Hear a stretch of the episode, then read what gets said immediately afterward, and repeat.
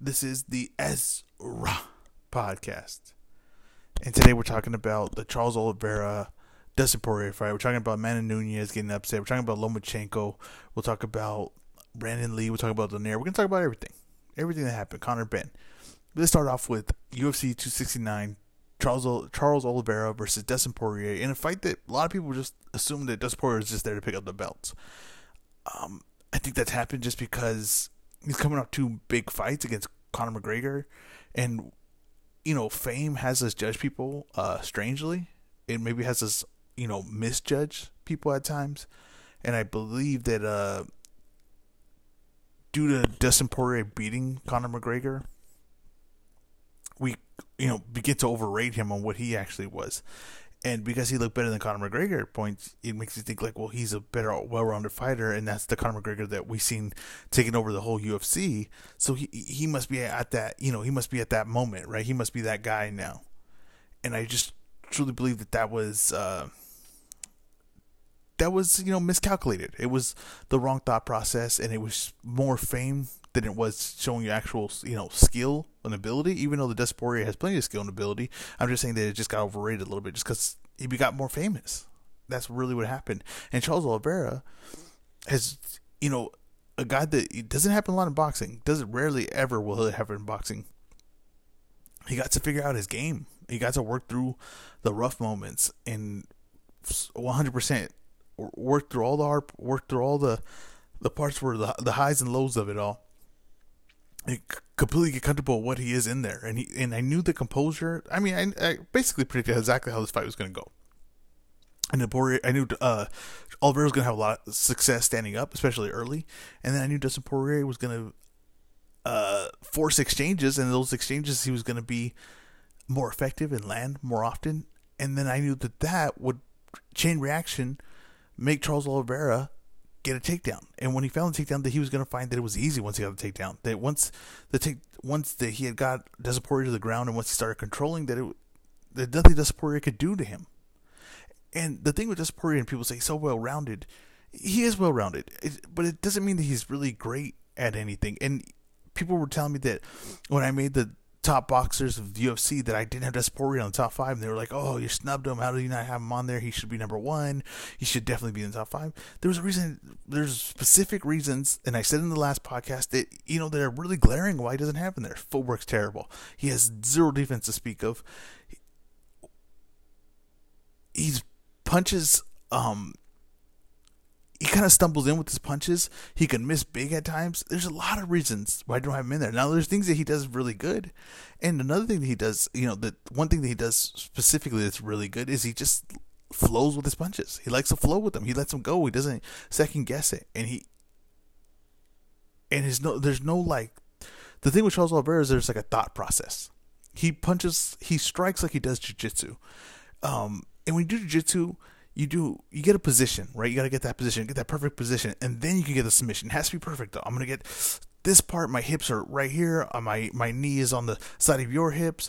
I could grab an arm, and everything is flowing into a perfect position. That's why Charles Oliveira is going to attack his stand up because he comes from a jiu-jitsu background, comes from that mindset of everything and being in perfect position before I go for the attack. So when he's striking, it could be very good, very technical, but it might take a little longer the thought process before she fires than does Poirier is. And it definitely was, you saw that in that fight, especially when Charles Oliveira would get in the clinch. And then Dustin Poirier would just let go shots, and Charles Oliveira was just taking them, trying to calculate what was going on, trying to calculate how to get his strikes in at that point. And when you have a guy like Dustin Poirier who's just going to let go, in the longer the fight goes and the exchanges, he's going to land more because he doesn't have to be perfect. When Charles Oliveira needs to be perfect with his strikes. This is all mindset. This is because Dustin Poirier started off throwing punches and then worked started working ground game and had that affect the way he attacks the ground game. When Charles Oliveira started grappling and then went to and then had to catch up with with his hands and kicking and his stand up, and it was he's gonna attack it the way he's successful. And um, jiu-jitsu is the way he's going to attack the stand-up, right? And and all the boxing, kickboxing, Muay Thai there was a documentary I think about Kenny G, and I heard him on. If you know Kenny G is, he does the. If you've been to Albertsons before, or Stater Brothers, you've heard Kenny G before. He does like those jazz albums. Um, if you've been to a supermarket, is what I mean to say. You've heard of Kenny G before, but the one thing he said was he attacks everything like he attacks jazz, right? And he knows the way he learns the instrument was just like repeatedly doing it every day and going through the motions every day. And he said that the way he learned how to do jazz is the way he learned how to golf, and he was a really good golfer. And that's what I'm saying is that what you find success in and how you got success there is what you're going to apply to basically everything you do from that point on if you want true success in it. If you want to get to the level that you are at what you're best at. That's what Charles Oliveira did. He's very good at stand up. I told you he would have success in there. And I think this technique looked better than Poirier, but Poirier was just looser with it.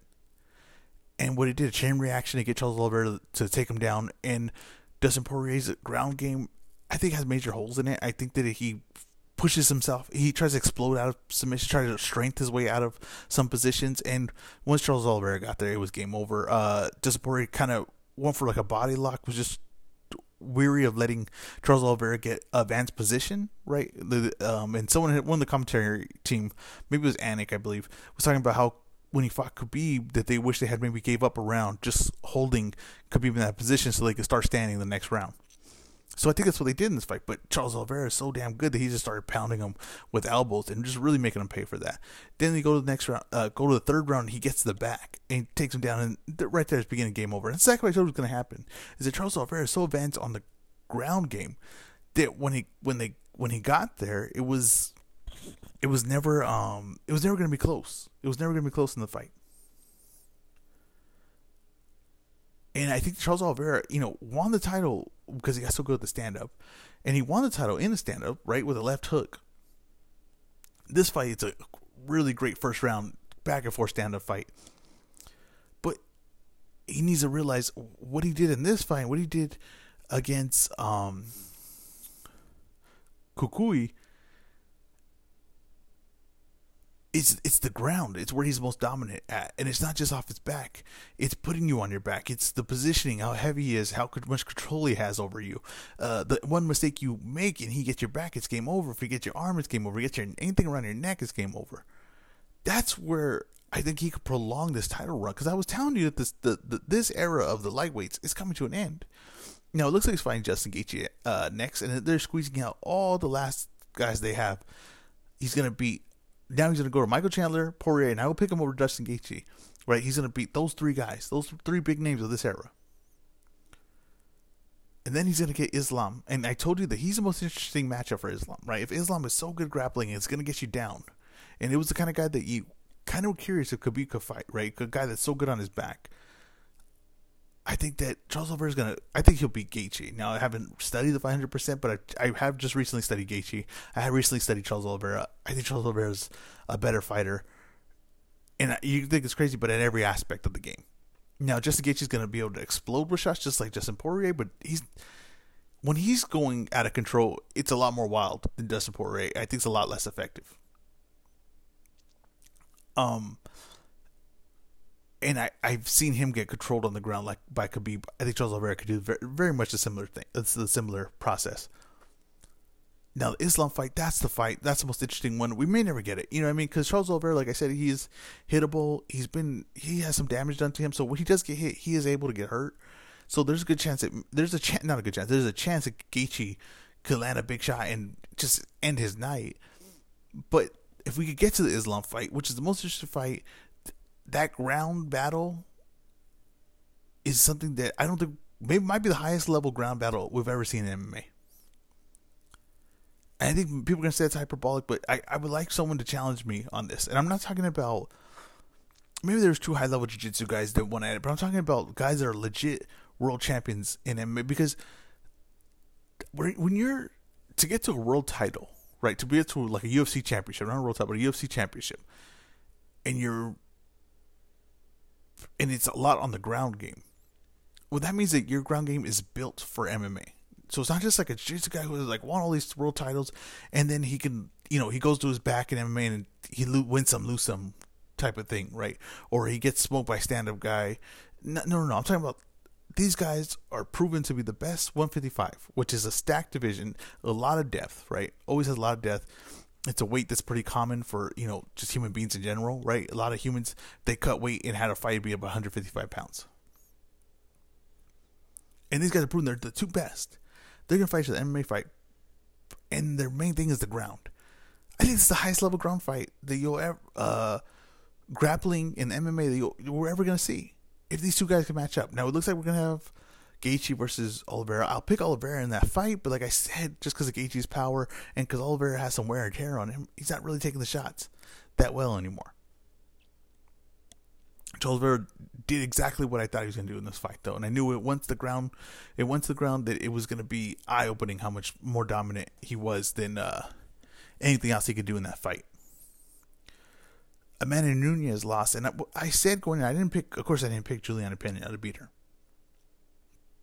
but I did say going in right that we were at the point that the only thing was going to beat Amanda Nunes was Amanda Nunes. and I think this is going to be how they attack a lot of things, right? Like, okay, they didn't give you the super fight, they didn't give you the Valentina fight again, which we already seen multiple times, but at this point, it just seemed different.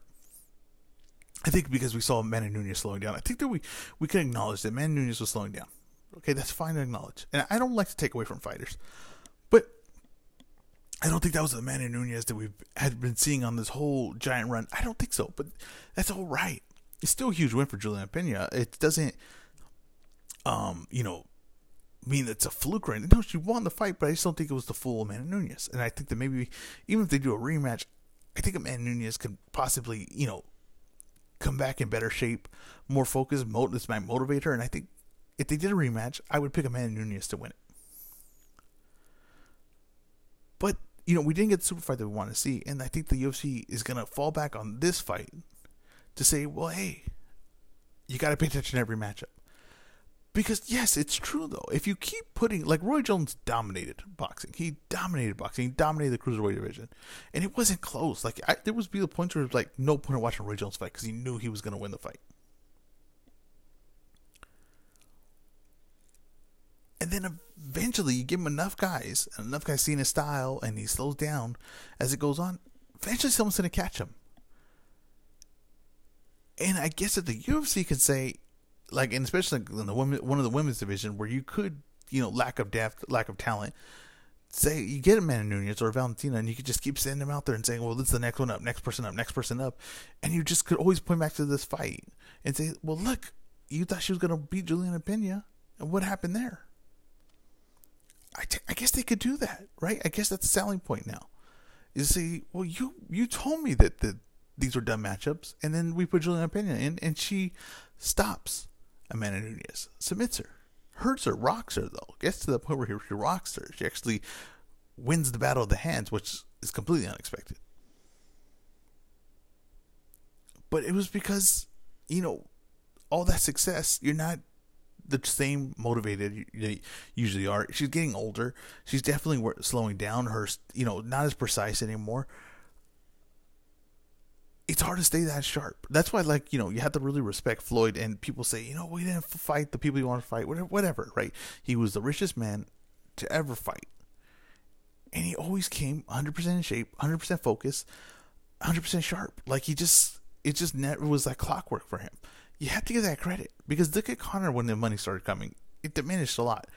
And Amanda Nunes, who, no doubt about, had, she's the greatest female fighter resume wise um, ever. And the run's amazing. And if she stops, you know, doesn't come back and try to avenge his loss, it's not, not going to affect her legacy at all. But, you know, I just always go back to Floyd, and it's just like he just never had this moment. You know what I mean? He never had this moment. It just looked like it didn't look like the Amanda Nunes. It looked like she had slowed down. It also looked like she wasn't in great shape. Like in the second round, it looked like she was gassed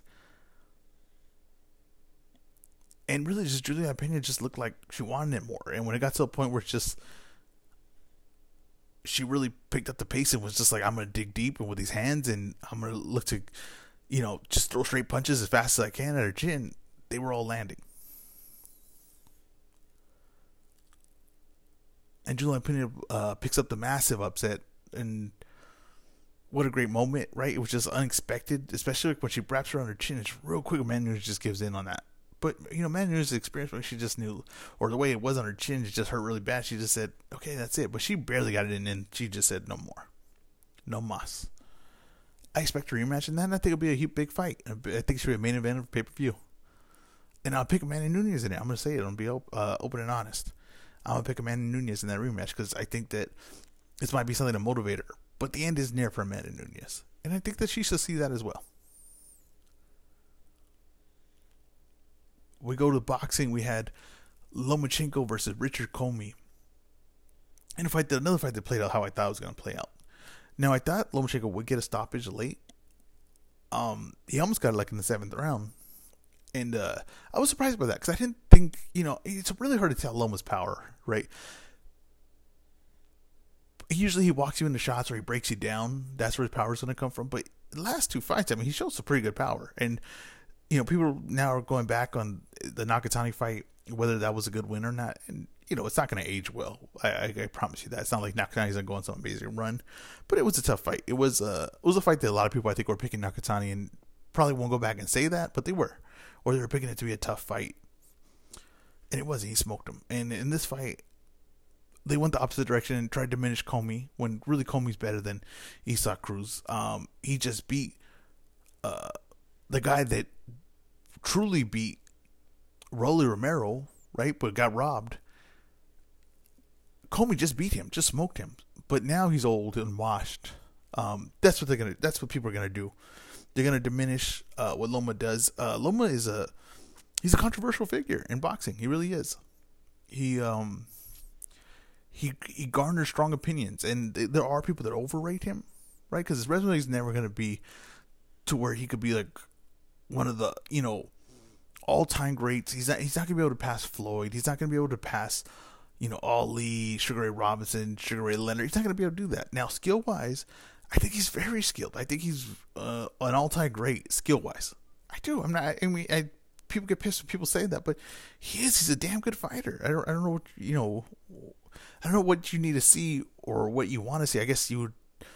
For people to give him credit, I probably, probably have to roll through Tank, Teo in a rematch, uh, and Devin Haney, but and uh, Shakur, right? Because I don't think they'll get much credit if he beat like Ryan Garcia. I don't think anyone. That's the thing with Ryan Garcia is like you're not gonna get much credit from him. Um, if you could beat him, I'm not even sure that's you know that he's like that easy, uh, you know, a cakewalk. But you're not gonna get that much credit for him. So you have to go through all those guys, and you know what they will say then is that those guys weren't that good, or there was some reason why he beat them. It, it's it's he's very like I said he he gets a strong opinion either way, both sides. I'm gonna play down the middle. I just think he's really, really skilled. He does a lot of amazing things in there, and I think that these guys, Devin Haney, Tank, had the performances that he's having. It, if it was under their name, it'd be they people. That'd be like a lot of excitement on social media. But then they'd probably be hating on the other side. So who knows? You know what I mean? That's just what it is. It's it's two extremes. That's what basically social media is. It's an extreme one way, extreme the other. I'm just playing down the middle. He looks very good, and even if he's slowing down a little bit, he's still because to me right now, if you're just looking at consistency and performance, resume, and what he could do and what he's doing in the ring, I think Loma's still number one at 135. I think Tank's close. I think Tank's power could just tip it over, right where you know Loma just stays in front of him too long, and Tank is fast and very balanced as well. Like the balance that those two fought would be amazing because they always be in position to hit. Now I'm just curious if Loma could push Tank back. What happens there, right? What does it change the dimensions of the fight? If he could push him back. But I thought Loma looked excellent. He gets the 12 round decision, a complete one sided fight against uh, Commey, who, you know, like I said, they're going to diminish whatever, but is a, a decent 135 fighter. Better than Isaac Cruz, in my opinion. And now we get to the point where, you know, who's had the best year of the 135s? You know, Devin Haney has Linares and Jojo Diaz, which Linares, you know, it was the right fight at the time. Um, you know, the old Linares wasn't, you know, the Linares that I think Lomachenko beat. But Jojo Diaz, I I truly believe is, uh, you know, top six, seven guy at 135. I think he's very skilled. I thought that was, you know, very good fight. Like I said, I scored a draw, but David Haney got the official decision. I think that's an excellent win. Um, besides Kambosos uh, beating Teofimo, I think that's like the number two win at 135, in my opinion, this year. And then you have Kambosos, like I said, who beat Teofimo and uh, took a while to get to that that shot, right? That fight took all year to really to get done. Kambosos, who, you know, everyone wants to fight. I think that's for a reason. I think people think that he got a fluke win over Teofimo. I'm not sure he did. I'm not sure he didn't. I really don't know. I, that's why I stand uh, consistent with that opinion. Is I don't know what what Kambosos is. I don't know if he's great. I don't know if he's a fluke. I don't. I don't know. I've seen evidence of him being an average fighter. I've seen the Teofimo fight where he looks like an amazing fighter.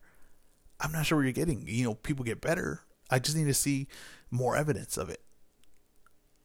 I also think there might be a thing where him fighting back when he fights going backwards is a lot better than when he fights going forward. There, that could be the case as well. We're gonna see in his next fight, which should be a, a mega fight because he has basically everyone uh, as an option. Now Ryan Garcia is hated on at 135. It seems like he's easy work because we can all see the flaw, right? But that means he can see the flaw. That means his trainers can see the flaw that he has, where he pulls straight back, his head straight up, and drops the hand and puts his hand out to reach for shots, and it lets allows um a big left hand to to catch him. And what is Tank? He's a southpaw. So eh, we can all see it. So we just automatically think, you know, well, not me, but people automatically think like he's the weak link of the thing. He's also the fastest man at the division and hits the hardest. He's also only struggled really in one fight, and that was against Luke Campbell, who to me is, you know, when he's at his best, is top quality at 135. Even though he's never won a major fight, never won the big fight, uh, never was able to pull off a world title. I still, if you look back at that fight, he gets dropped, yes, but he dominates the, the remaining portions of the fight. The only difference between Haney versus Linares is that Haney didn't go down, but he was rocked just as much as Ryan Garcia was. But Ryan Garcia recovered and came back and got the stoppage. Dominant win. I think that people are underestimating Ryan Garcia and just know that the performances he's having, if these guys had these performances, you the hype would be unbelievable. If Isaac Cruz was knocking out people the way Ryan Garcia is knocking out people, the hype would be unbelievable. The people will call him the boogeyman for some reason Ryan Garcia, you know, he doesn't look like you know doesn't look particularly tough. I guess doesn't I don't I don't know what it is, but he just for some reason is underrated. Teofimo, he's probably done at 135, but these guys are all going to be going to 140 soon, anyways. I, I I'm not selling my stock in Teofimo. I think he needs to. There's things that need to be changed, but that guy's a really talented fighter. When he's in his A game and maybe more comfortable weight, I I just think he's very good, and I I I trust my eyes. I, I don't think my eyes are lying to me. There's consistency in what he was doing. Now, sometimes the lifestyle outside of it, it screws up your game. Maybe that's the case. Now, when it comes to Tank, I tell you, I'm telling you, he has all the ability to be the number one guy. I'm just curious if, you know, he hasn't really fought anyone. I know people said that Loma's never fought anyone like Tank. Well, Tank's never fought anyone like Loma. That's just, there's no getting around that. Tank has never fought anyone like Loma. And not even close. Devin Haney, there's looks like inconsistencies there. But like I said, he beat Jojo Diaz officially. He beat Jojo Diaz. In the Linares fight, he dominates. Besides the part, you know, he gets hurt in the round. I think at a distance, he's probably the best guy at a distance. Enough if he can keep distance, he's the best guy. Fighting at long range. it's just the, those little moments where it looks like he's very vulnerable. It, it makes it really hard to say like, hey, you know, he's the best guy or he's the contender for the big guy. To me, it's between Loma and Tank, and the rest of these guys were still figuring him out. Tank's 27 years old. You know, he's ha- he has some tests, right? He has, uh, you know, went out to fight Barrios, who I think is Barrios is, is, is a good fighter. I, Santa Cruz, even though Santa Cruz moving up, still tough test hasn't really fought anyone at 135. Uh, beat Pedraza was was was a really good win. Probably probably uh, his second best win behind uh, Leo Santa Cruz. But he has not fought anyone like Lomachenko, and I, I want to see him fight someone at that skill level. And if he blows out Lomachenko, you know, that's what we want to see. That's what that's when I'll uh, award him and crown him the king of 135. And if Loma beats him, right, and smokes him, then I'll crown him the King 135. That's to me, that's the, that's the level. I don't care about the belts. That's right there. That's the mark. Brandon Lee fought. Um, Brandon Lee is uh, he's a guy that's you know sneaking sneaking up uh, into the spotlight. A lot of power. Uh, looks to have some skill. Um, it's kind of hard to make out. Like you know, he has one of those styles that yeah, you can't really tell how good he is, and the level of competition doesn't really allow you to see how good he is. But they're bringing him up the right way. Uh, the, I'm sure the challenges are going to start getting tougher from here on out. But he has pop, and he looks to be de- defensively aware. I just don't know how tight the skills are. We'll see that. I did. It looked like he he he could do some things that were, you know, look like they could be special, and they did some things where I thought, I don't know, like is he's trying to do something, has the right, right idea of doing something, or you know, do stuff that someone great could do, but didn't look quite there yet. He still looks like he's they're building him into something. Donaire got another win, 118 still spread out. Uh, Casimero just lost, uh, or might lose a belt on the scale. Inoue is fighting, I think, a day from now. I don't know. There's a fights that could be made here. 118. It seemed like there's a lot more politics involved at these weight classes more than ever, and we might not see some good fights, and it might, uh, you know, be a delay in Inoue's career, like a career point where you're like, well, who do you fight? How come we couldn't get any big fights? This looks like it might be it. You know what I mean? At this weight, it looks like it's going to be might be a little stagnant. Conor Benn versus Chris Algieri happened, and Conor Benn lands a devastating knockout, and that was one thing that not a lot of people were picking in that fight. I think the, it was the consensus was that Conor Benn was going to win this fight via unanimous decision, and that Chris Algieri was just going to be crafty enough to stay alive in this fight. The one thing I did say was Chris Algieri doesn't have legs anymore; he can't move around the ring anymore. So I thought that yeah, he would be crafty enough, but he was going to you know have to survive with Conor Benn just exploding on his arms. But Conor Benn looked a lot more sharper.